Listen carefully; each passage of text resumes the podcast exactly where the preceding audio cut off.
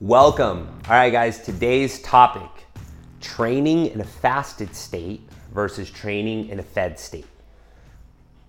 Some people are gonna sway this way, some people are gonna sway this way. Here's the good thing neither option is wrong and neither option is right.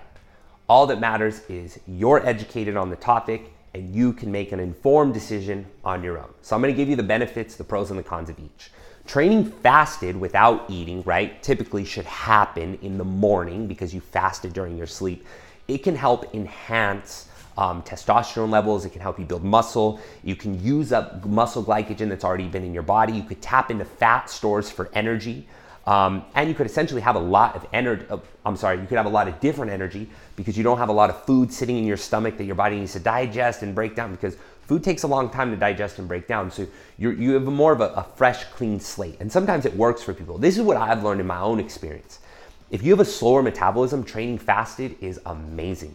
If you have a fast metabolism, it's very, very hard because you hit that wall because your metabolism kicks in a lot faster than other people. And then that can start burning up muscle, muscle tissue, which you don't want to do. And it, again, consistency is key. That's where the results come.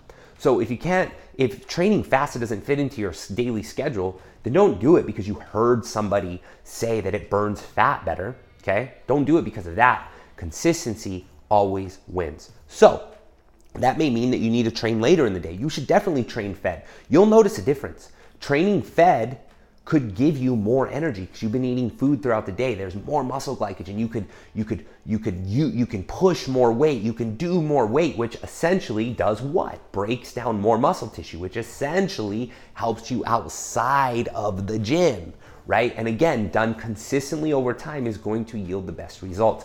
So it really depends on what fits into your lifestyle and what makes you feel the best. Because remember, what is going to dictate your results is, how, is the effort that you can put in the gym consistently. Yeah, the training style, whatever it is that you do, does make a difference on more of a granular level, but the bigger picture, and I think any trainer will agree with me, consistency. Consistency is the key. That is the key, and not only to success, but long term maintenance of your success depends on the consistency that you can build into your lifestyle. That's the key. So, one isn't better than the other. I've learned training fasted for me works. One, because it works into my schedule. I can I can be more consistent with my workouts because it's the first thing I do in the morning, so the day doesn't affect my plans to train. Some people don't have that luxury to train in the morning, and the consistency comes because they do it right after work, they go straight to the gym, etc. So consistency is key. It's not going to make a huge difference. It could affect your appetite a little bit, but again, the food is going to be dictated on you as well. So it also depends on the training type, right? If you're training super heavy, you might need more energy. So you might need to be fed before you eat, right? If you're training more, not as heavy, a little bit more for volume, maybe fasted training could actually benefit you more to tap into fat cells. And again, back to the same thing. It all depends on your schedule. So I hope you got some good information out of that. I hope you got a little educated so you can make your own informed choice on what's going to be better.